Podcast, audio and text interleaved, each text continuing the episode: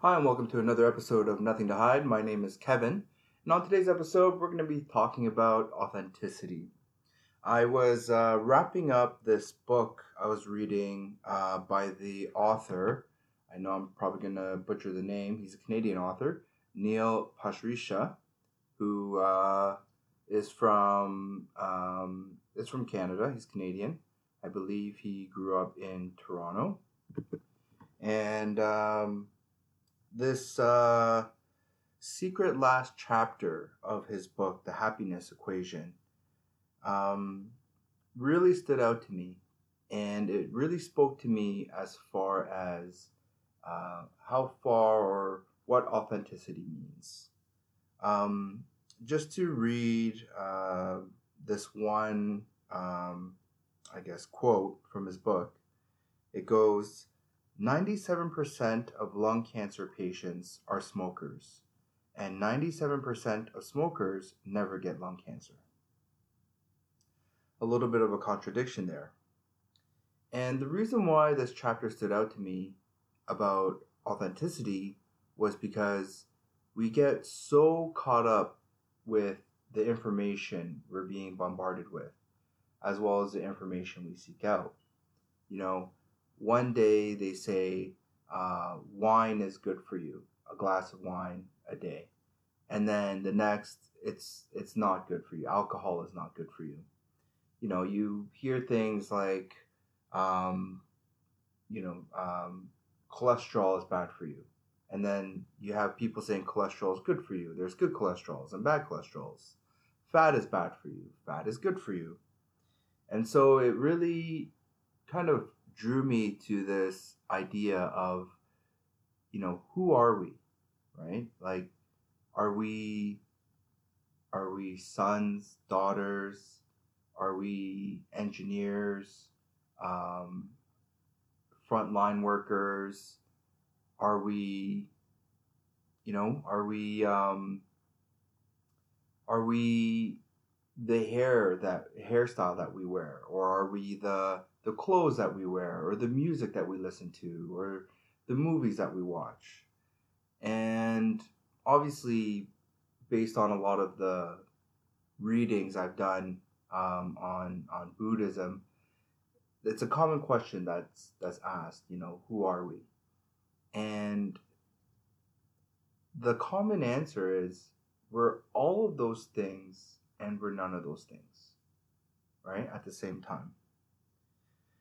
And so obviously this period where we're looking for a vaccine and the concerns, the, the non-vax vax, vaccinators or people that choose not to do any vaccines and then there's people that are very pro vaccines. It, it it made me ask myself, you know, typically I don't I don't take the flu shot. My doctor has told me that um, I'm still in the age range where I'm young enough that I, I don't need to. I'm not at risk. And, um, and so there's no urgency around that. Of course, if you have underlying health conditions, which I do not, or you have perhaps, um, apparently, if you're very overweight, you're very susceptible to um, having some severe flu like symptoms uh, with or without COVID um, if you're elderly, so on and so forth. And I posed this question to uh, a few uh, good friends of mine, and they're very anti vaccine. However, for me, I my parents are both still alive, fortunately, and and uh, they're although they are getting into their elderly years, um, I still enjoy spending a lot of time with them and um, and helping them any way I can. And I know that it, the responsible thing for me to do would be if and when a vaccine is available, and obviously there's a um, high probability of it working against uh, COVID 19 I would then consider taking it for the sake of um, my friends and family. So, it's not. It is, of course, for me to avoid it, but more so to protect those that I care for. So back to um, this headline of uh, you know 97% of lung cancer patients are smokers and 97% of smokers never get lung cancer. Um, there's a, a paragraph here where it goes from the book The Happiness Equation. I remember a CEO telling me this once when I told him some people liked the new corporate meeting and some people didn't. I looked at him. Don't take advice? Really? You've done your research. You're, you own the meeting. You don't have to worry what anyone thinks, he said. You get to decide. And remember that all advice conflicts. You can twist advice any which way to make any point you want. Have you heard that 97% of lung cancer patients are smokers and 97% of smokers never get lung cancer? I stared at him blankly. I didn't know that that was true, but my brain was lighting up just thinking about it. He was challenging me. He always did. You make up your own mind. My advice is to become creatively indifferent to all advice. Hear it, but decide what to do yourself. He paused and then said it one more time. Don't take advice. And uh, that that really stood out to me. And it's it's not to say that, you know, especially during this time where government officials are still recommending we maintain social distancing and um, to wear a mask or not to wear a mask. Even within that, it sounds like the government is conflicted with whether or not they want to they want to recommend that. And so it's really your responsibility to take advice um, almost with a grain of salt and determine for yourself what is true for you. Um, the next page of the happiness equation goes on to say while clicking around those newspaper websites with opposing headlines, I asked myself, what advice is most commonly accepted as truth? Be happy first? Do it for you? Remember the lottery? No. What advice do we all know regardless of our background or experiences? It suddenly hit me. Cliches. Advice that's been said so many times has become well known to everybody.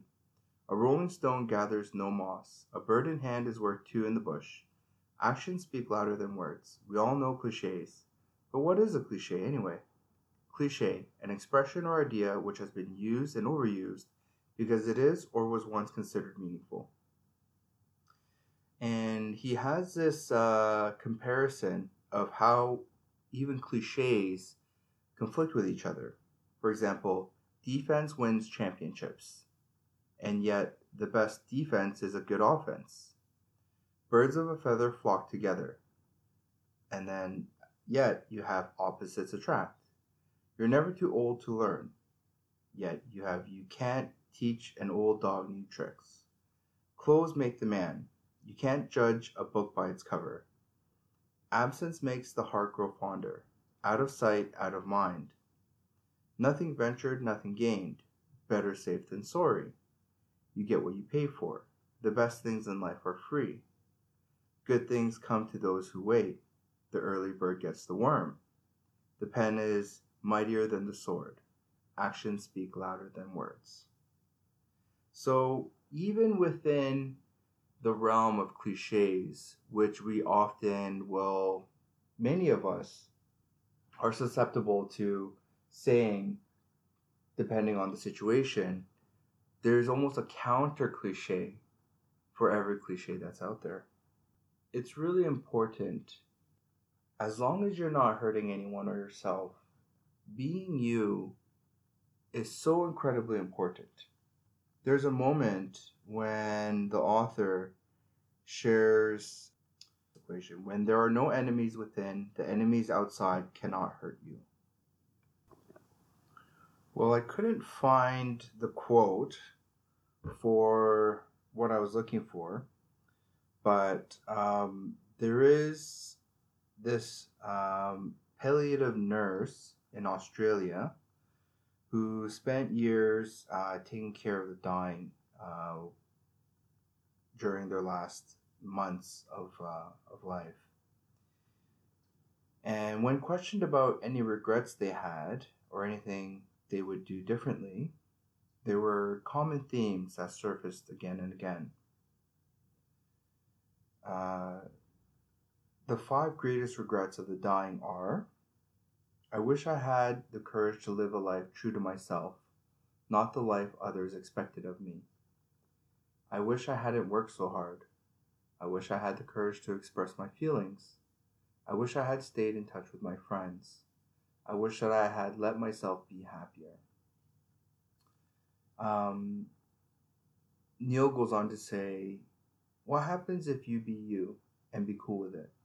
Well, I would argue if you're being yourself, then you do live a life true to yourself.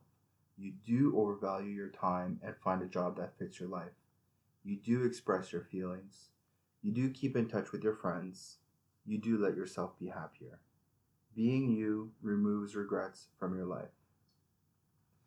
Authenticity removes regrets from your life. Uh, here are a few additional observations from uh, the nurse's name was uh, Bronnie that were shared in The Guardian. And notice how they relate to authenticity. I wish I'd had the courage to live a life true to myself, not the life others expected of me. This was the most common regret of all. When people realize that their life is almost over and look back clearly on it, it is easy to say how many dreams have gone unfulfilled. Most people had not honored even a half of their dreams and had to die knowing that it was due to choices they had made or not made. Many people suppress their feelings in order to keep peace with others. As a result, they settled for a mediocre existence and never became who they were truly capable of becoming. Many developed illnesses relating to the bitterness and resentment they carried as a result. I wish that I had let myself be happier. This is a surprisingly common one. Many did not realize until the end that happiness is a choice. They had stayed stuck in old patterns and habits. The so called comfort of familiarity overflowed into their emotions as well as their physical lives. Fear of change had them pretending to others and to themselves that they were content, when deep within they longed to laugh properly and have silliness in their life again. Uh, the one part that I was looking for, um, as I mentioned, was when Neil was going on dates and he wouldn't really hold back on his authentic self, whether it was being silly or an interest in something that perhaps might be interpreted as nerdy. This is just an example. I'm not sure if that's what he used in his example. But he found that it was in those moments that he would or would not often find common ground and was often the basis of kind of furthering uh, their relationship or, or, or dating. And so it's a it's a good reminder that if you're into something again that's not hurting anyone or yourself, but you're perhaps ashamed of it or you're apprehensive to reveal that side of you, it's almost like would you rather give up that thing that you enjoy so much just so that you can date this other person for whatever reason? It's almost like sacrificing yourself or a part of yourself so that you can um, you could you could be dating someone. Um, there's another book that i am still uh, reading. It's by cleo wade. It's called uh, heart talk. This is a poem. It's called it's all beautiful. Why should i believe in flaws because there is one way that we are all supposed to look because someone is selling me something to make me look more like someone else. So a company can profit off not profit off of not only my money but also my self-esteem. Because as long as there is a standard of beauty, one type of person can be celebrated while the rest of us are left out, wanting, starving, shaming, and hating our beautiful bodies. Why should I believe in flaws? Whoever created the concept does not believe in me. Let us no longer embrace our flaws. We have none. I am me, I am me, you are you. It's all beautiful. That again was uh, a poem by Cleo Wade in her book Heart Talk, which is really beautiful as the last sentence of the poem goes. It's all beautiful. That we're often brainwashed almost by uh, social media, by um, the major media outlets that bombard us with their standard of what is beautiful. Albeit there is a shift, and certainly there's several campaigns that are changing this narrative. There's still some um, monopoly, I would say, amongst the major media outlets. Uh, and we see that in um, take any 10 advertisements and you'll see a consistency with uh, the models within those 10 advertisements.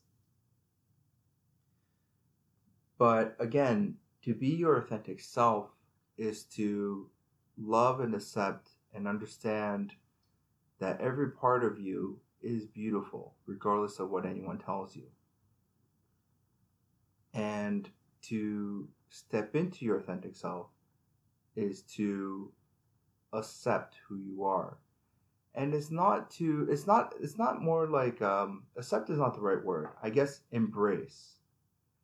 And there's nothing wrong with improvement. Um, that reminds me of a famous quote by Jack Kornfield and uh, one of his uh, podcast episodes, he goes, um, I think it was either him or Ram Dass that asked their respective guru or teacher, um, you know, like, like how, how is everything perfect and okay, you know, when we have all these problems or something along those lines. I'm probably butchering it. But this master or guru says, you're perfect with room for improvement. And I found that so uh, humorous as well as true. So it's like, yeah, some of us are overweight. Yeah, some of us should be reading more or eating better or, uh, you know, utilizing our time better. But, you know, there's reasons why we resort to some of those uh, modes of escape, right? To give our mind or body some peace of mind or relief from whatever it is that we should be doing or have to be doing. And then it's a lot easier, especially for me, from my experience. I remember when I would procrastinate on something, it would build all this tension and stress and i would it would just be on the top of my mind and i would do everything and anything to avoid doing it. And it wasn't until i would let go of those thoughts of procrastination not wanting to do it knowing that i have to do it and just let it be okay. I'm not going to do that and almost as soon as i think that I immediately address it. It's so strange. I don't know why that happens. Um, there was another quote, uh, or rather poem, I really wanted to share uh, from Cleo Wade and uh, from her book Heart Talk. It goes, The day I came home and turned on the light. To those who did not treat me well, and, for some reason, wondered why I left. It is because I remembered that I loved myself more than I loved the idea of an us. It is because I remembered I was worth more than you could ever give. It is because I realized I did not need you, because I had me. The day I came home and turned the light on. And may your first love last forever. P.S. You are your first love. Take care of yourself. So, it's to be your authentic self doesn't necessarily mean you're going to make mistakes. you're going to make a lot of mistakes. And there's going to be times in your life where you're going to be trying harder than usual. That you may even regret later that day, week, or month or year and ask yourself, why was I trying so hard? Uh, we've all been there. I've been there. But it's okay. Because for whatever reason, in that moment, you felt the need to try hard, or you felt the need to perhaps step out of your comfort zone and be someone that you're not, perhaps to appease someone or impress someone, and that's that's all normal. It's understanding the psychology around why you did that or what was the moments leading up to that moment that triggered um, that that shift in your in the way you thought and recognizing those really small steps. Because in every situation there's almost an explanation. You can almost bring it down to math. That's a whole other conversation. I'm not going to go there.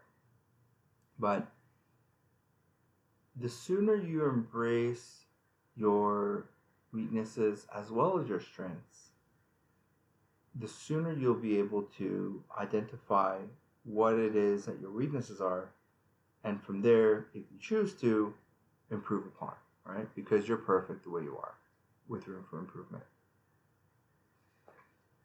Um, so, on that note, I just want to remind you all that um, there's a lot of uh, unrest, understandably.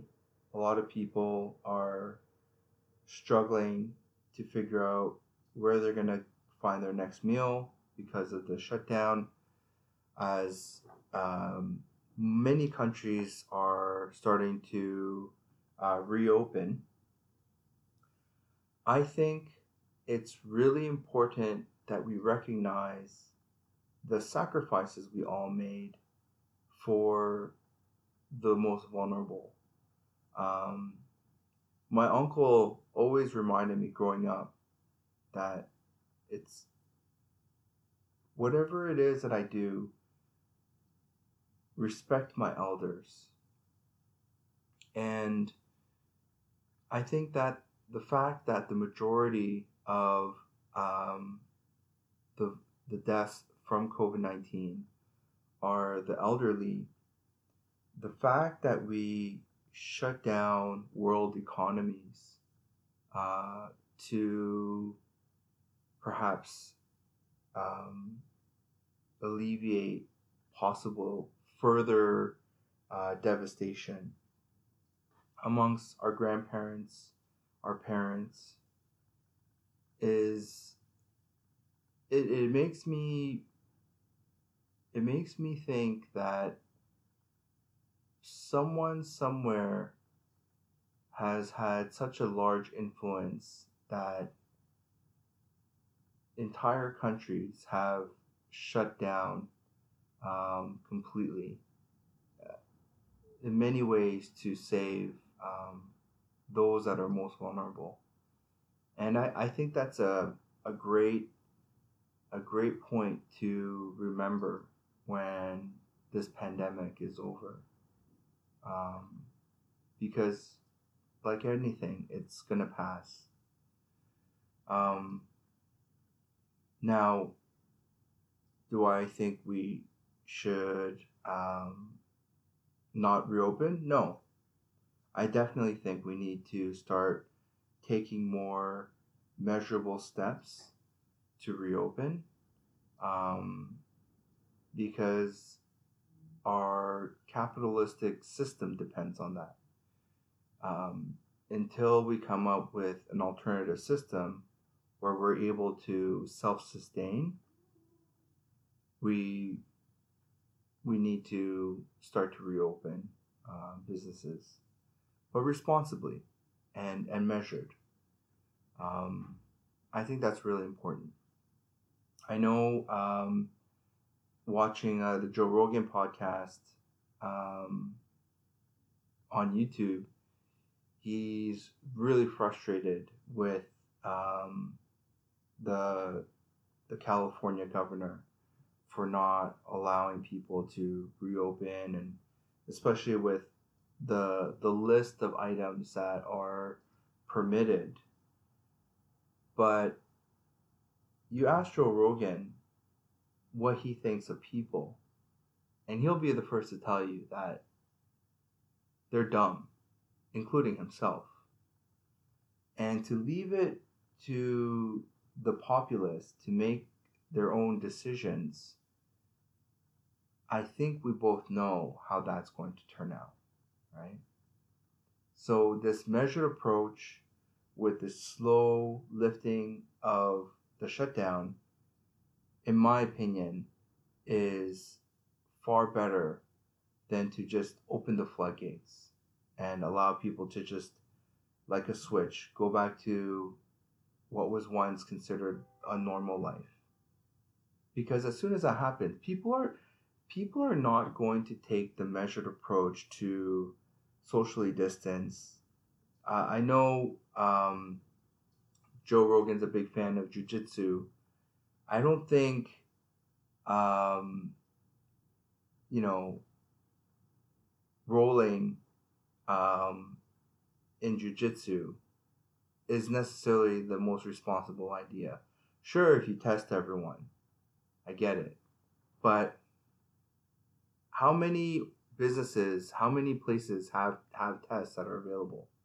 Right? There's you got to have these measured precautions, safeguards put into place because we already see people during the shutdown that are choosing to have these large gatherings. Anyways, that's my rant on that. Um, I just hope that you're all taking the necessary precautions to focus on strengthening your immunity, self care, um, and checking in on those you love. That's really what's going to get us through this situation. So, be your authentic self. Thanks so much for listening. Really appreciate your support. And I will catch you next week.